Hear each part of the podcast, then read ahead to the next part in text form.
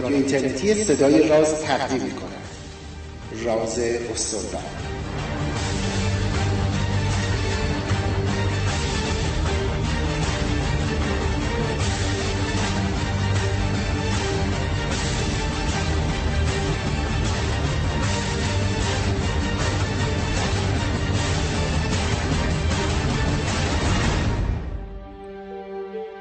سلام روز روزگارتون خوب و خوش و پاینده و فرخنده.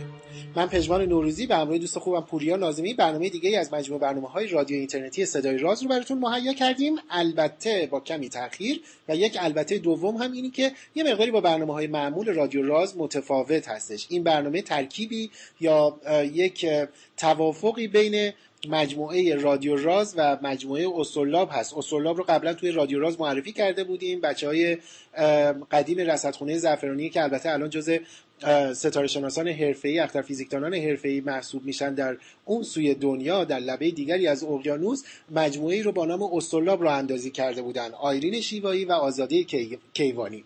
ما قرارمون بر این هستش که هر سه ماه یک بار مجموعه ای رو یا برنامه ای رو به اسم راز استرلاب مهیا بکنیم که البته این اولینش هستش. به موضوعات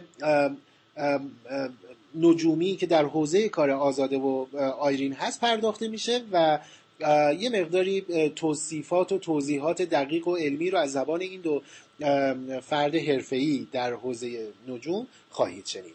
اولین برنامه از مجموعه برنامه های رادیو اینترنتی صدای راز با عنوان راز استرلاب رو با هم دیگه میشنیم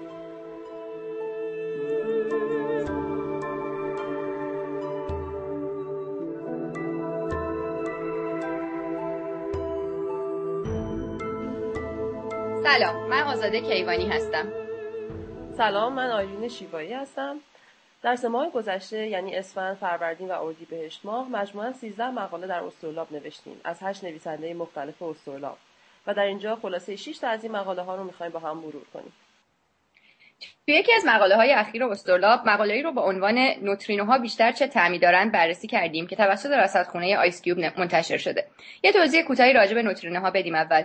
نوترینوها ذرات بنیادی بسیار کوچک و کمجرمی هستند که بار الکتریکی ندارند و به ندرت با ماده واکنش میدن. در واقع فقط تحت تاثیر نیروی هسته‌ای ضعیف قرار می‌گیرند نوترینوها سه نوع مختلف دارن که بهشون تم گفته میشه. نوترینوی الکترون نوترینوی میوئون و نوترینوی تاب. در رصدخونه آیسکیوب که در قطب جنوب واقع شده این نوترینوها رو آشکار می‌کنیم. در این مقاله آیسکیوب به بررسی طعم نوترینوها پرداخته شده. به دست آوردن نسبت نوترینوها با طعمهای مختلف به شناخت منابع و شتاب دهنده های اختر فیزیکی و همینطور بررسی فیزیک ذرات کمک می‌کنه.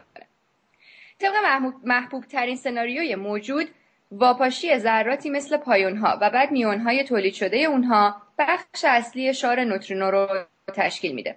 به این معنی که نسبت طعمهای نوترینوها یعنی نوترینوی الکترون به نوترینوی میون به نوترینوی تا یک به دو به صفر. اما اتفاق بسیار عجیب و جالبی که اینجا میفته اینه که این ذرات در منابع اختر فیزیکی تولید میشن ولی در طول مسیرشون طعمشون رو تغییر میدن. به این اتفاق کوانتومی نوسانات نوترینو میگن. طبق مطالعات نظری انتظار داریم که این نسبت یک به دو به صفر به نسبت مساوی یک یک یک در زمین تغییر کنه. اما در داده های رصدخونه آیسکیوب چیز دیگه ای رو می‌بینیم. پژوهشگران این مقاله میان فضای احتمالی سگانه طعم نوترینوها رو با استفاده از داده ها و روش های آماری خاصی محاسبه می‌کنن و بهترین ترکیب رو صفر به دو دهم به هشت دهم به دست میارن. قطعا این نتایج ممکنه با بهتر کردن تکنیک های رصدی دقیق تر بشن که در حال حاضر محققان IceCube دارن روشون کار می‌کنن. مقاله دومی که می‌خوایم امروز مرور کنیم مقاله بودش به نام ماده تاریک میدرخشد. این مقاله توسط جاناتان دیویس و جوزف سیلک در نشریه Physical Review Letters چاپ شده بود. ماده تاریک همونجور که از اسمش هم مشخصه ماده که قادر به دیدن اون با تلسکوپامون نیستیم. اما این به این معنا نیستش که ماده تاریک نمی‌تونه گاهی با نور برهم کنش پیدا کنه. در واقع در این مقاله ستاره شناسان برای مشاهده و آشکارسازی ماده تاریک فرضیه ارائه دادن که بر طبق اون پرتوهای نور ستارگان توسط این ماده تاریک پراکنده میشه و حاله روشن رو در اطراف کهکشان به وجود میاره. بررسی روشنایی حاصل از این پراکندگی روشی برای مطالعه ماده تاریک خواهد بود. روشنایی در اطراف کهکشان می‌تونه از سه عامل اصلی ناشی بشه. یکی تابش نور ستاره ها از دیسک کهکشان دیگری تابش ستاره های پیر حاله یا پراکندگی نور از ذرات قبار در حاله کهکشان و آخری هم پراکندگی نور از ماده تاریکی که اطراف کهکشان رو در بر گرفته.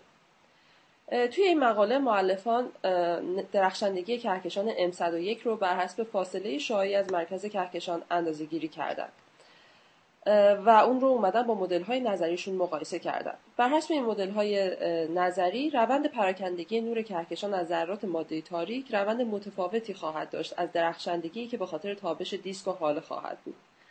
به نظر می‌رسه که بر اساس این داده ها حداقل بخشی از درخشندگی M101 در فواصل دور از مرکز کهکشان داشتی از پراکندگی نور از ماده تاریک باشه. بعد از شام بهترین وقت برای کمک 1.5 میلیون دلاری به پروژه های علمی. این مقاله توسط تاها یاسری راجع به پروژه های علم شهروندی یا citizen science نوشته شده که موفق ترین مثال اون Zooniverse ه. Zooniverse پروژه های مختلفی داره که معروف ترینش Galaxy Zoo هست. یه توضیح کوتاه راجع به Galaxy Zoo بدیم این پروژه برای دسته‌بندی 900 هزار کهکشانی که در پروژه Sloan Digital Sky Survey و رصدخانه نیو مکسیکو ثبت شده بودند شکل گرفت. مردم داوطلبان تصاویر رو نگاه می‌کردن و بر مبنای شکل ظاهریشون اونها رو طبقه بندی می‌کردن. کاری که با الگوریتم های کامپیوتری امکان پذیر نبود چون حتی بعضی طبقه ها هنوز تعریف و نامگذاری نشده بودند.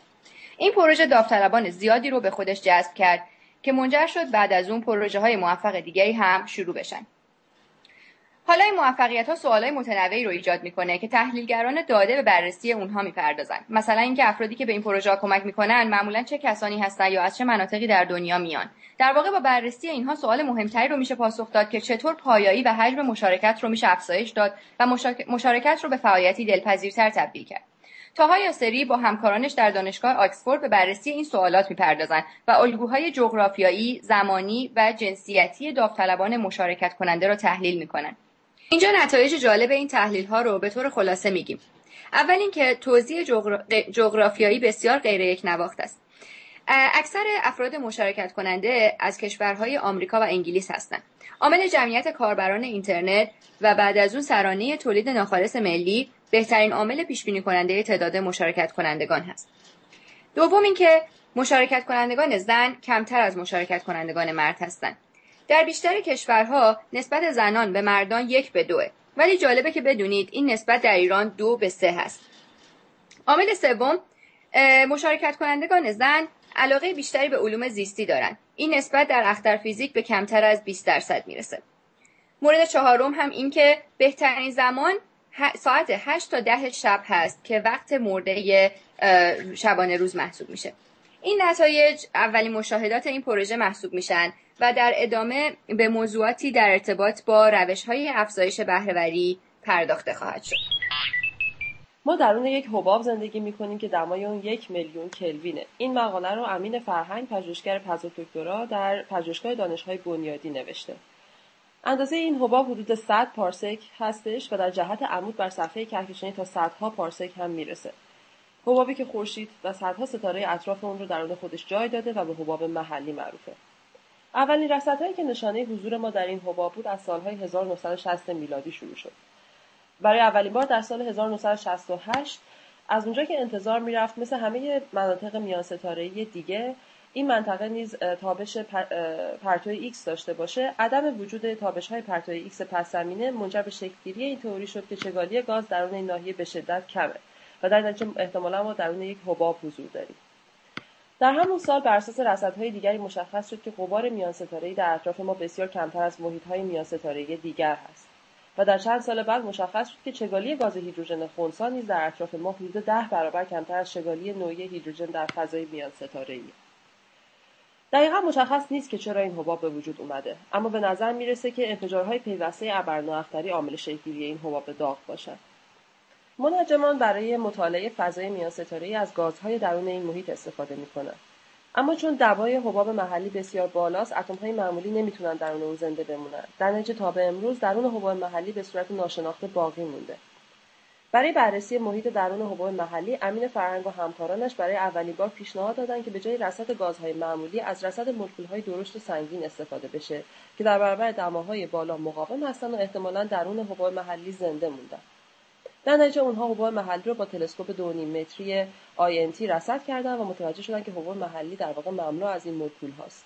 با, کمک این مولکول ها میشه ویژگی های محیط اطرافمون رو در این حباب بهتر مطالعه بکنیم.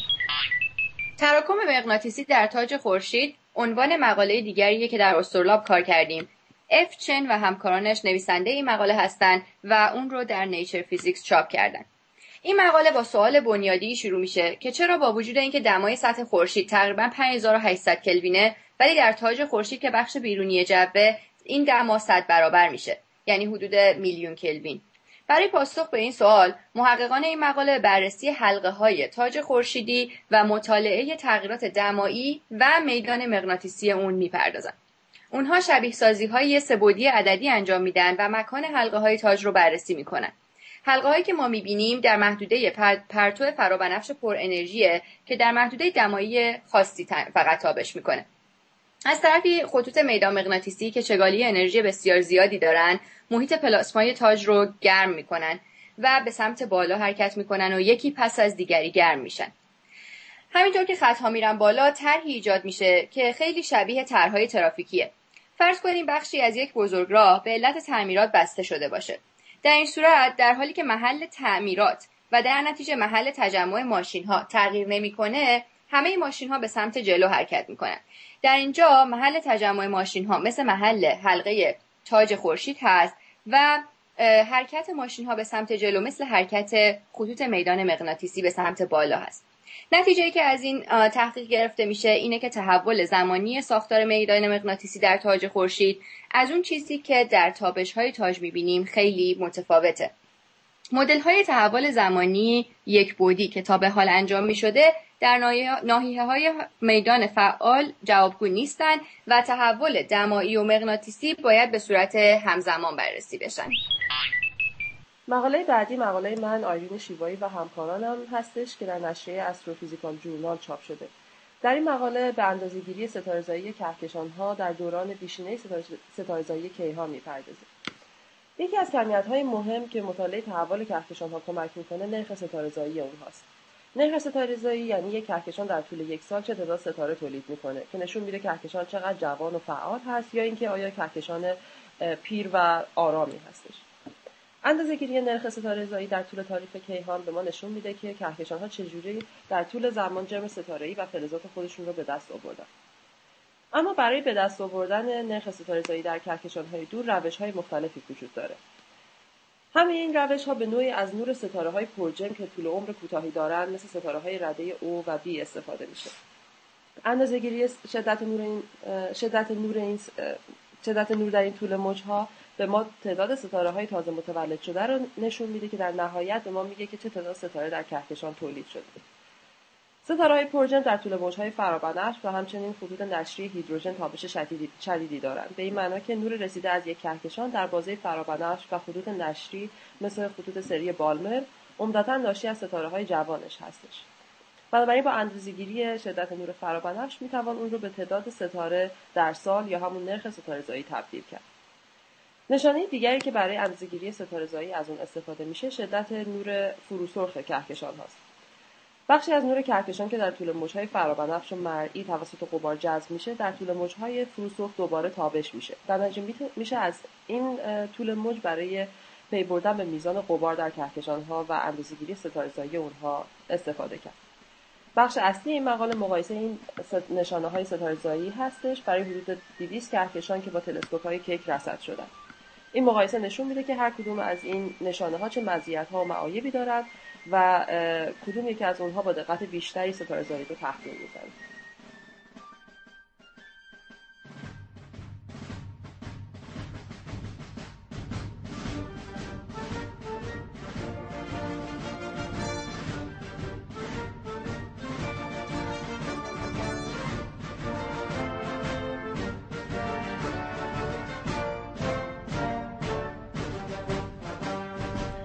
موسیقی که دارید میشنوید موسیقی هست به نام When Johnny Comes Marching Home اثر پاتریک گیلیمور دو تا موسیقی قبلی از ابتدای برنامه ابتدایش واریس کامینگ هستش اثر احمد قزوان و موسیقی بعدی بود گریک میز اثر دریک فیشتر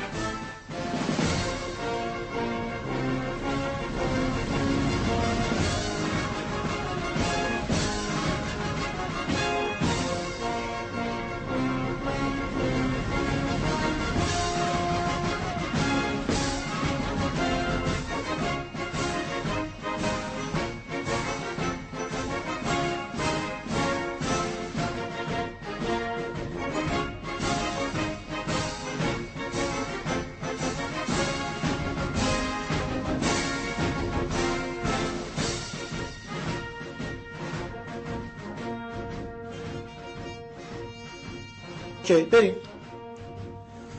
خب سلام. سلام. این فکر کنم جز معدود برنامه هاییه که ما در یک سوی اقیانوس دور هم نشستیم. البته این دفعه هم یک سوی دیگر اقیانوس دو نفر دیگر رو داریم.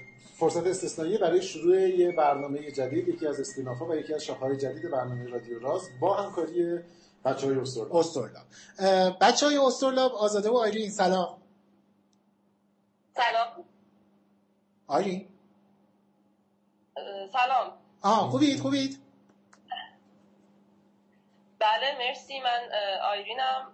آزادم. یه طرف دیگه ای هستش.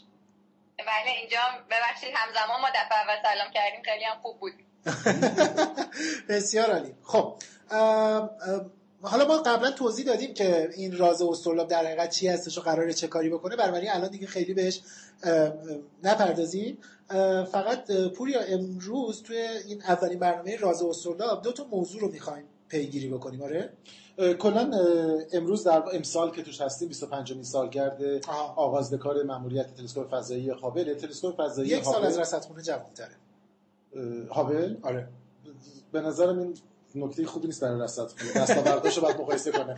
عرض خدمتتون که تلسکوپ فضایی هابل یکی از مهمترین پروژه هاییه که از نظر علمی توی سالهای اخیر انجام شده یکی از مهمترین ابزارهای علمیه.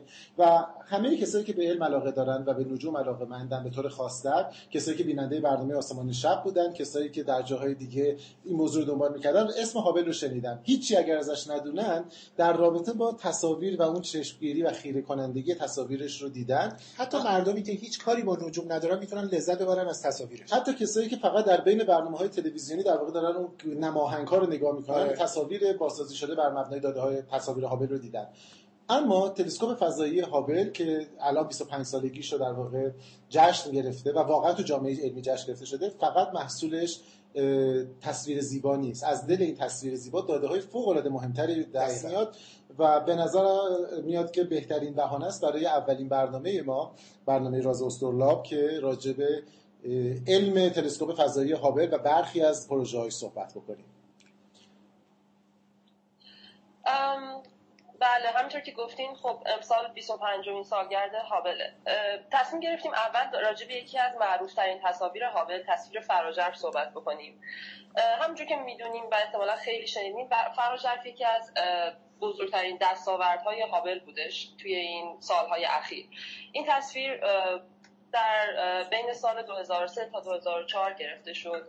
از حدود ده هزار کهکشان. یه بخش خیلی خیلی کوچیکی از آسمون ولی بسیار ژرف. حالا منظورمون از ژرف چیه؟ منظور اینه که نوردهی که توی این بخش در این بخش کوچیک از آسمون انجام شده بود خیلی زیاد بود. و به خاطر این نوردهی زیاد ما تونستیم کهکشان های خیلی دور رو تشخیص بدیم. این کهکشان های دور به زمانی برمیگردن که دوران تاریک اصطلاحا نامیده میشه. دورانی بعد از مهربانگ بعد از پیدایش کیهان که اگر به خاطر تصویر فراجرف نبود ما خیلی سخت می‌تونستیم اون رو مطالعه بکنیم.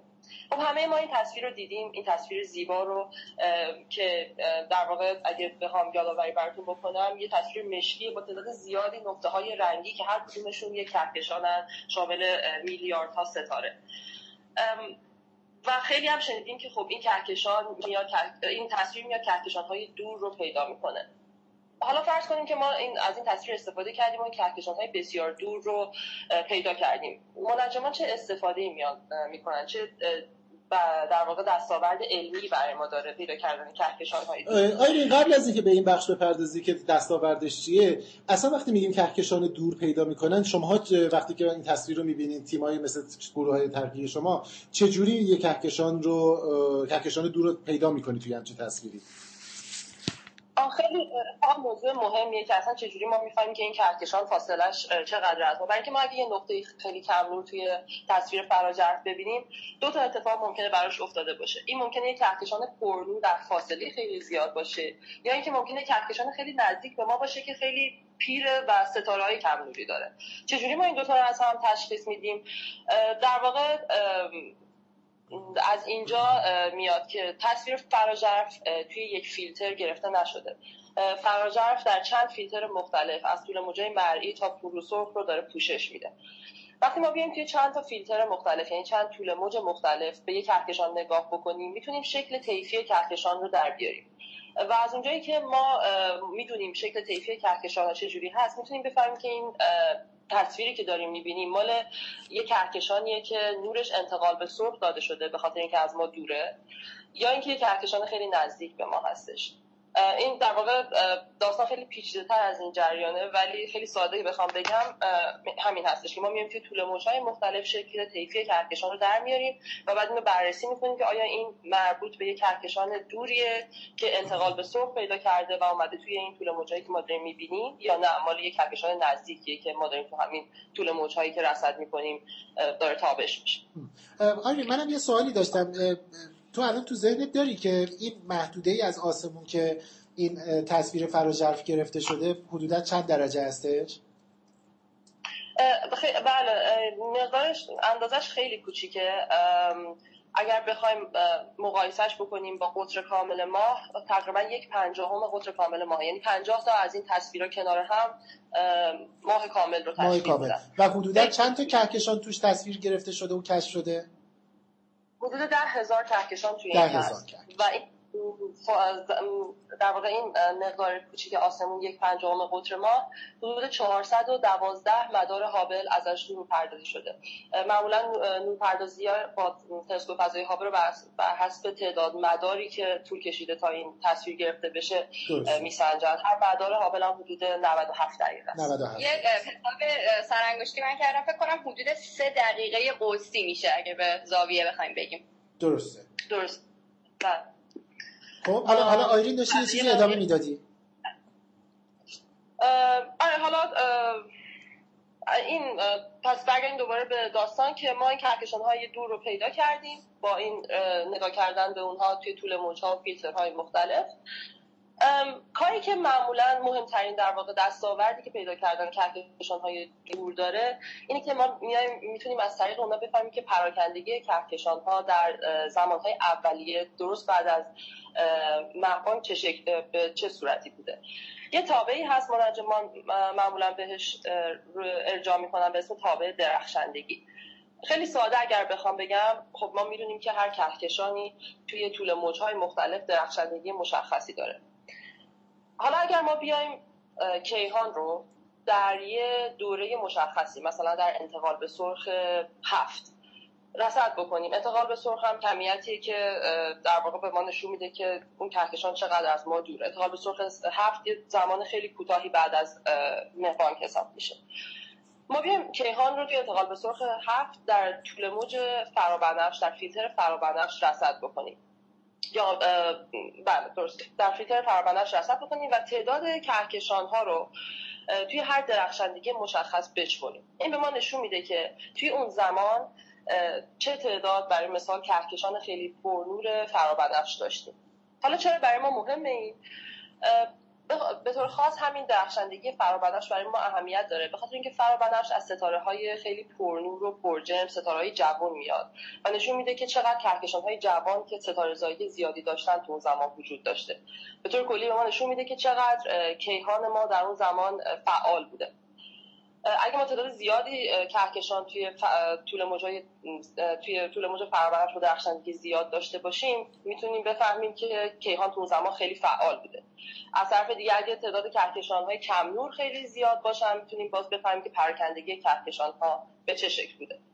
پس منجما میان از این تعداد کهکشان ها توی طول موج توی درخشندگی مختلف استفاده می‌کنن تا بیان تابع درخشندگی رو بکشن. این یه تابع مشخصیه که توی هر دوره از کیهان میشه اون رو به دست آورد. این تابع درخشندگی در واقع پس داره به ما میگه که توی سنین مختلف و توی در واقع زمانهای مختلف بعد از مهبان میزان فعالیت عالم ما از نظر ستاره زایی و کهکشان زایی تو چه وضعیتی بوده؟ ما با کمکشون وقت می‌تونیم روند تکامل عالممون رو بررسی بکنیم. بله دقیقا. می‌تونیم بفهمیم که تکامل عالم به چه شکل بوده.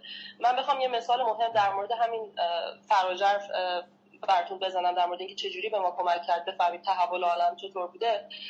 یه دوره بعد از مهبان یه زمانی هست به اسم دوران بازیونش دورانی هستش که تصور میشه یعنی ما فکر می‌کنیم به یه علتی که نمی‌دونیم چی هست تمام اتم های هیدروژن توی فضاهای میان کهکشانی یونیزه شدن. یونیزه یعنی اینکه الکترون اتم هیدروژن از هسته جدا شده. نمی‌دونیم چرا باید یه منبع پر انرژی وجود داشته باشه که اینها رو یونیزه کرده باشه. این یه دوره خیلی مهمی توی کیهان شناسی هست که خیلی مرموز هنوز برای منجمان حالا ما اگه تابع درخشندگی کهکشان ها رو توی اون دوره بدونیم می‌تونیم بفهمیم که آیا واقعا تعداد کهکشان های ستاره و جوان اونقدر بوده که باعث این با دوران بازگونش شده باشه یا نه؟ این یکی از سوال های بزرگی که هنوزم منجمان روش دارن کار می‌کنن و تصاویر ژرف این هابل این تصویر فراژرف خیلی خیلی کمک کرد که تو این زمینه پیش بریم. یه نکته که داری راجبه صحبت می‌کنی در واقع توی تصویر فراژرف همه ما شنیدیم و الان هم صحبت کردیم کهکشان های دوردسته کهکشان هایی که فوق العاده از ما دوردست هستن. زمانی که هابل پرتاب می‌شد یکی از اهدافی که راجبه صحبت می‌شد به عنوان اهداف علمی پروژه این بود که به ما کمک بکنه تا میزان انبساط عالم و در واقع به نوعی تاریخچه باستانی عالم عالم بررسی بکنیم. توی این قضیه فکر کنم آزاده بتونه کمکمون بکنه که تصاویری که هابل به دست آورد توی تحقق این هدفش چقدر کمک کرده ما؟ چقدر هابل موفق شد این بخش از اهدافش رو تحقق بخشه؟ و چجوری اگر موفق شده یا موفق نشده چجوری آره یکی از اهداف اصلی در واقع همین بررسی های کیهان شناسی بود و اینکه ما بتونیم بیایم از روی تصاویر هابل و کلا از روی تصاویر کهکشان ها و بعد ابرنواخترها بتونیم بیایم انبساط عالم رو بررسی کنیم. ببینیم که اصلا چه اتفاقی افتاده بعد از مهبانگ. و خب یکی از موجوداتی که این وسط به ما کمک می‌کنن ابرنواخترهای نوع یک A هستن به اصطلاح. حالا این ابرنواخترها چی هن؟ در واقع اینا یه سری بهشون به اصطلاح میگیم شمهای استاندارد.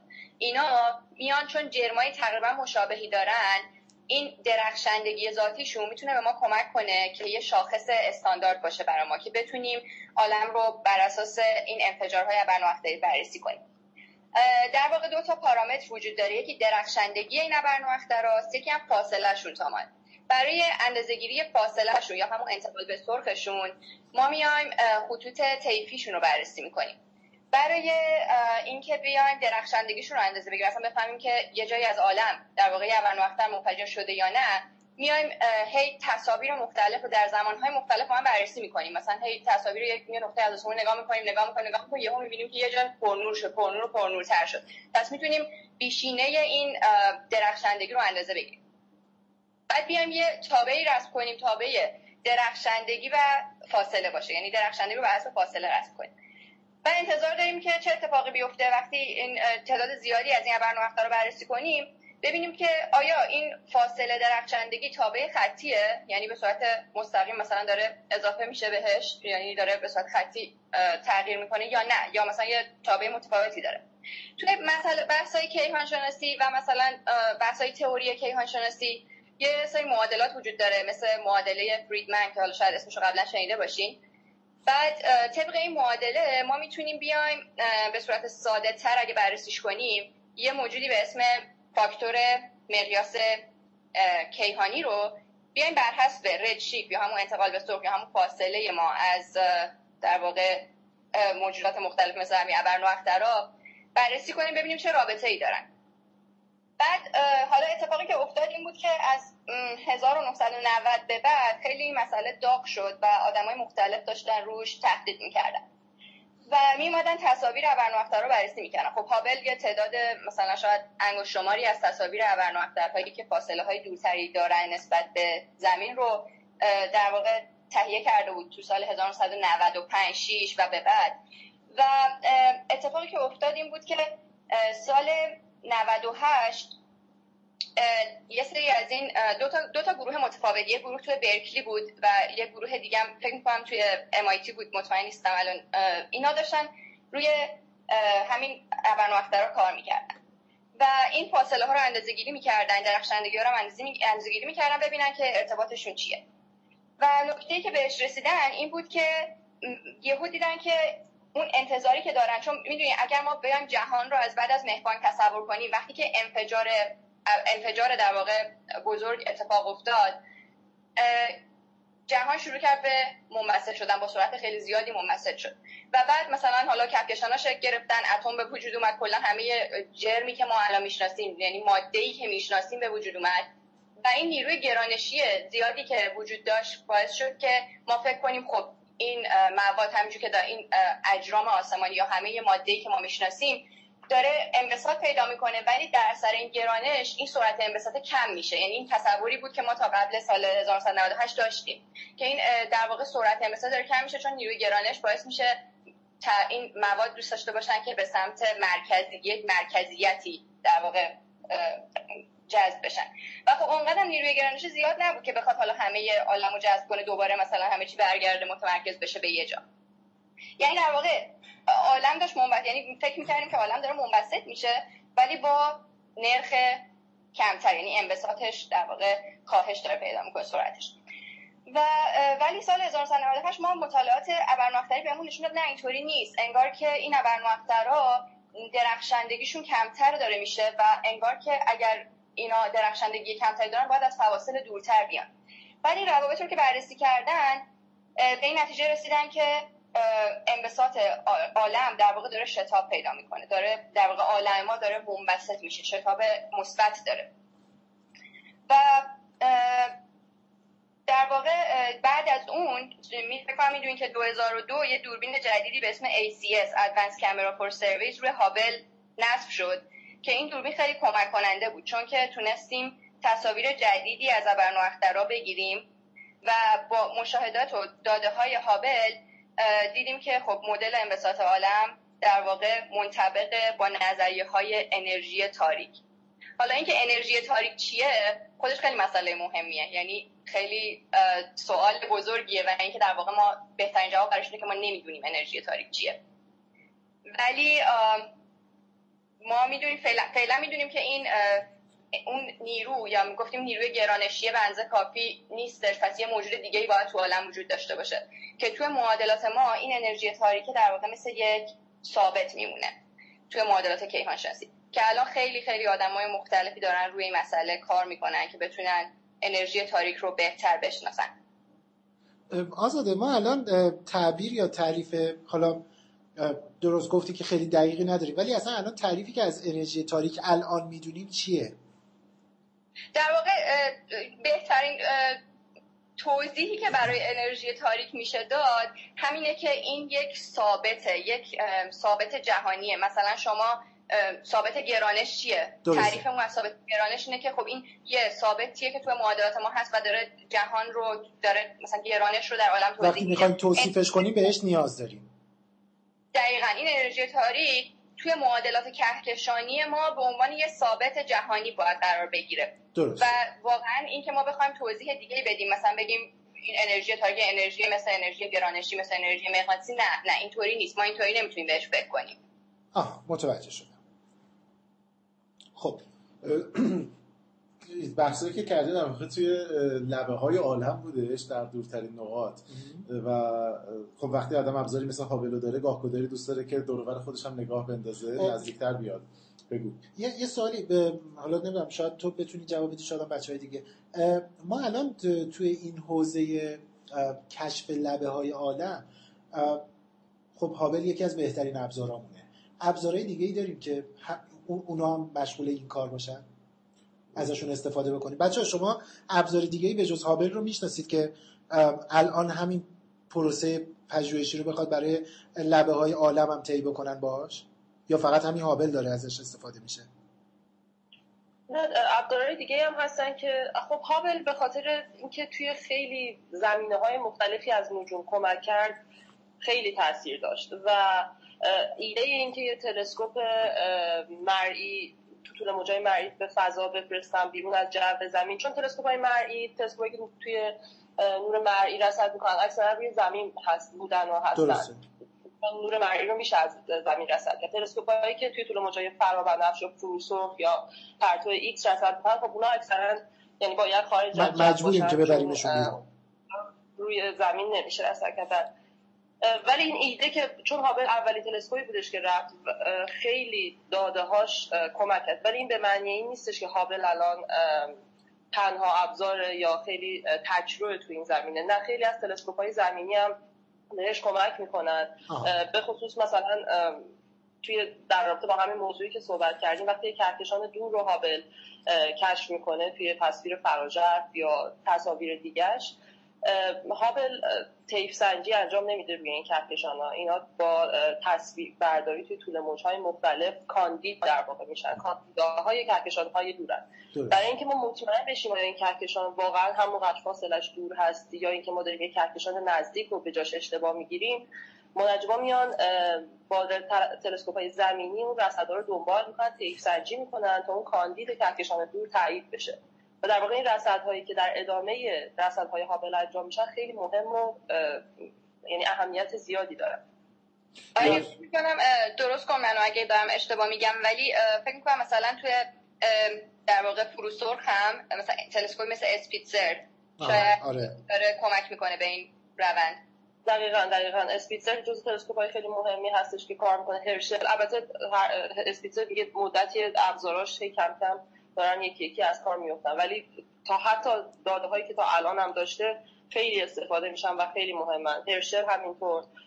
چاندرا توی طول موجای پرتو ایکس همینطور.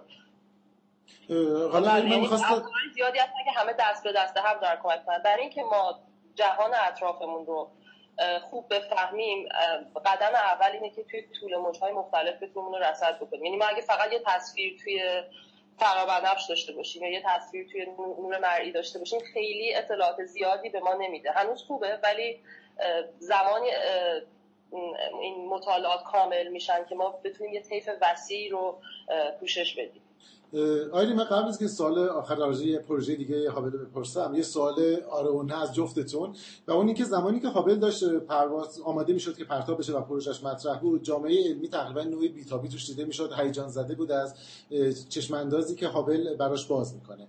الان می‌دونیم که هابل به هر حال دیگه تعمیر نمیشه امکان تعمیر نداره. اگر اتفاقی براش بیفته احتمالا پایانشه و نسل بعدی رو در واقع تلسکوپ اپتیکی رو در برنامه ریزی نسل بعدی تلسکوپ فضایی. اون هیجانی که نسبت به هابل وجود داشت نسبت به مثلا جیمز وب الان وجود داره بین جامعه علمی یا نه؟ بله نسبت به جیمز وب وجود داره خیلی زیاد. منتها فرقش اینه که دوران زندگی جیمز وب قرار خیلی خیلی کوتاه‌تر باشه.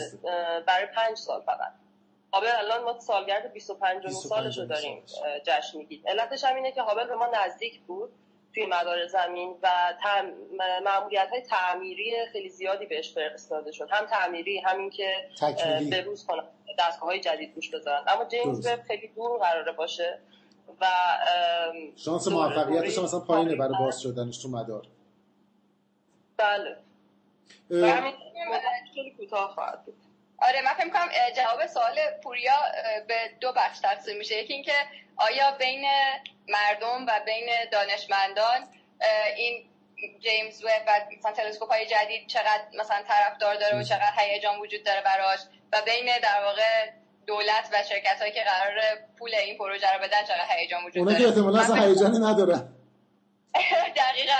این دو تا مسئله کاملا جداست. چون همه منجما هنوز همونقدر هیجان دارن و خب خیلی خیلی بیشتر شاید دوست دارن که تلسکوپ های جدید فرستاده شه و ما بتونیم مخصوصا عالم اولیه رو بهتر بشناسیم. ولی از طرفی انقدر پروژه های علمی زیاد شدن و بودجه های علمی نسبت به قبل کمتر شدن که شاید مثلا اونقدر یعنی این پروژه هم با تاخیر بیشتری داره اتفاق میفته خیلی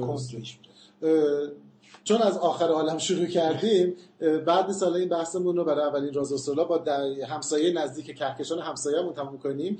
هابل پروژه‌ای رو در رابطه با کهکشان آندرومدا یا امرت المسلسله داره انجام میده. راجع به این هم برای ما بگید که حداقل طول عالم رو کاور کرده باشه آره سر تا تای عالم رو یه دور زده باشیم. تصویر فرازرف که حرف زدیم این تصویر بود. این تصویر جدیدی که هابل از آندرومدا گرفته در واقع بزرگترین تصویری هستش که تا حالا با هابل گرفته شده. یه تصویری از یک سوم کهکشان آندرومدا توی فیلترهای مختلف از فرابنفش تا فروسرخ که مدت زیادی روش نوردهی شده و نه تنها فقط دیسک کهکشان آندرومدا رو نشون میده بلکه شامل در حاله کهکشان هم میشه و حدود بیشتر از حدود 100 میلیون ستاره رو تفکیک می‌کنه. یه تصویر با رزولوشن خیلی خیلی بالایی هست که فکر می‌کنم تابستون امسال بودش که اعلام شد و در واقع تموم شد پروژهش فکر کنم به مناسبت همین 25 سالگی هابل در واقع منتشر کردن این تصویر رو. آره فکر کنم درسته. به جز جذابیت ظاهری که قاعدتا حالا خود آندرومدا برای ما داره و حالا این خیلی تصویریه که نمی‌دونم حالا مثلا بزرگه نمی‌دونم تعداد پیکسل های بسیار زیادی توش دیده میشه نمی‌دونم تعداد ستاره و اینا. کارکرد علمی این برای ما چه؟ یعنی چه دستاوردی برای حوزه های نجوم اختر فیزیک اینا داشته یکی از کارهای مهمی که با این تصویر می‌تونن انجام بدن و در واقع انجام دادن اینه که به خاطر اینکه ستاره ها رو می‌تونن میشه تفکیک کرد آندرومدا یک کهکشان یه در واقع آزمایشگاه دیگه برای ما که بیایم ستاره های انواع ستاره های طیفی مختلف رو بررسی بکنیم.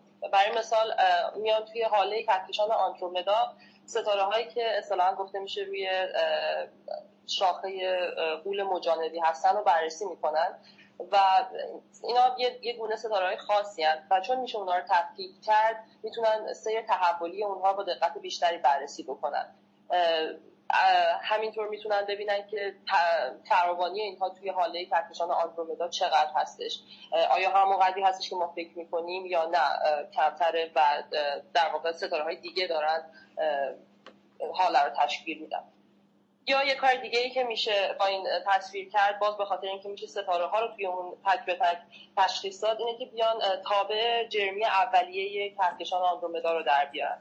تابع جرمی اولیه ما میگه که چه تعداد اون اول که کهکشان تشکیل شده تو هر جرمی چه تعداد ستاره ما داشتیم؟ برای مثلا چه تعداد ستاره برجرم پس ده جرم خورشیدی داشتیم؟ چه تعداد ستاره خیلی کم جرم داشتیم؟ بعد خود این تابع جرمیه به چه درد می‌خوره؟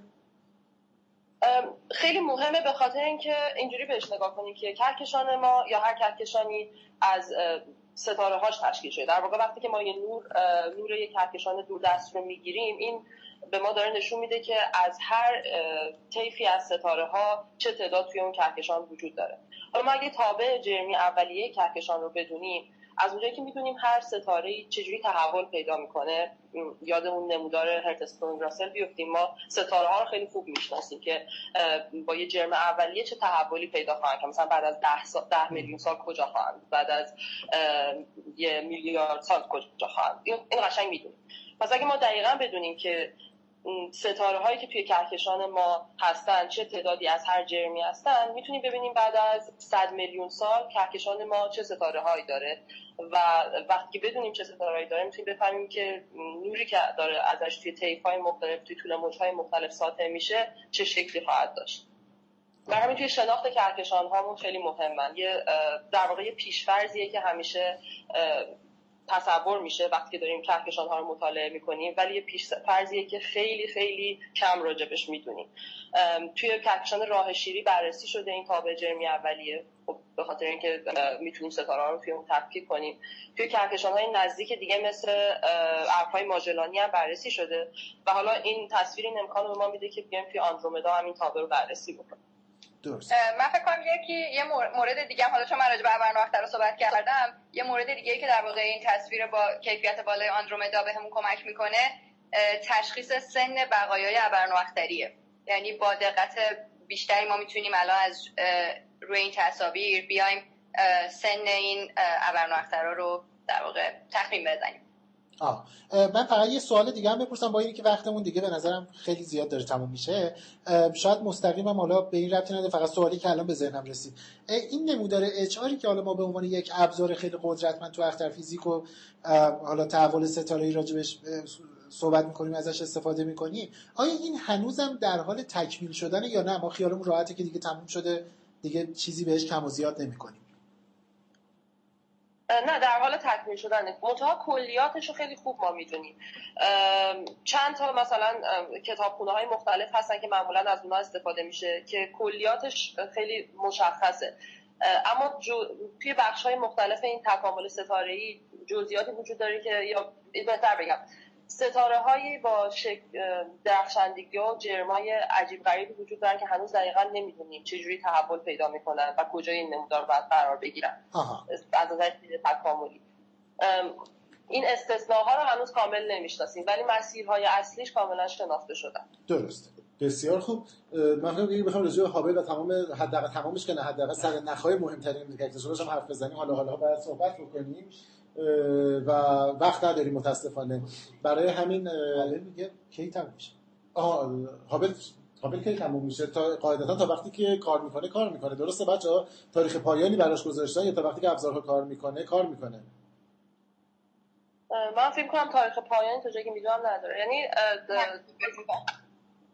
تا زمانی که جیمز فرستاده بشه که فکر می‌کنم هست اگر از کار نیفته منتها احتمالا به خاطر بودجه های بودجه کمی که دارن وقتی جیمز فرستاده بشه دیگه کمتر به هابل توجه می‌کنن.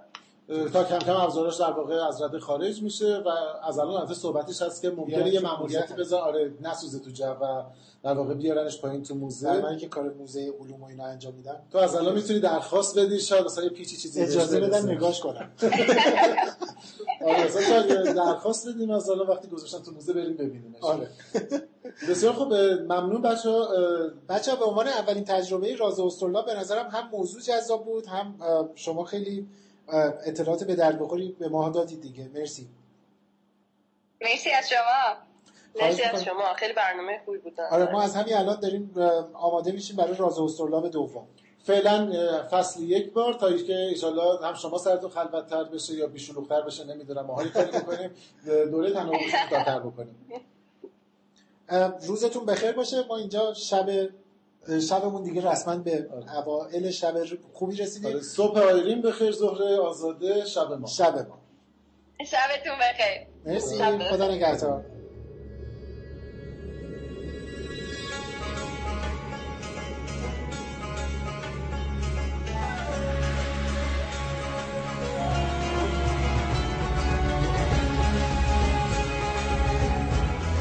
خب اولین برنامه از مجموعه برنامه های راز استرلاب که با همکاری رادیو راز رادیو اینترنتی صدای راز و استرلاب مهیا میشه و هر سه ماه یک بار برای پخشش اقدام می‌کنیم شنیدید. امیدوارم ازش لذت برده باشید و اگر لذت بردید حتما شنیدنش رو به دوستانتون هم توصیه کنید. برنامه های رادیو راز رو می‌تونید از طریق وبسایتمون همینطور شبکه های اجتماعیمون با عنوان رادیو راز وبکست در اینستاگرام و فیسبوک دنبال بکنید. این موسیقی انتهایی رو هم که دارید میشنوید عنوانش هست At the Gate of Babylon اثر آنتی مارتیکینن روز روزگارتون خوب و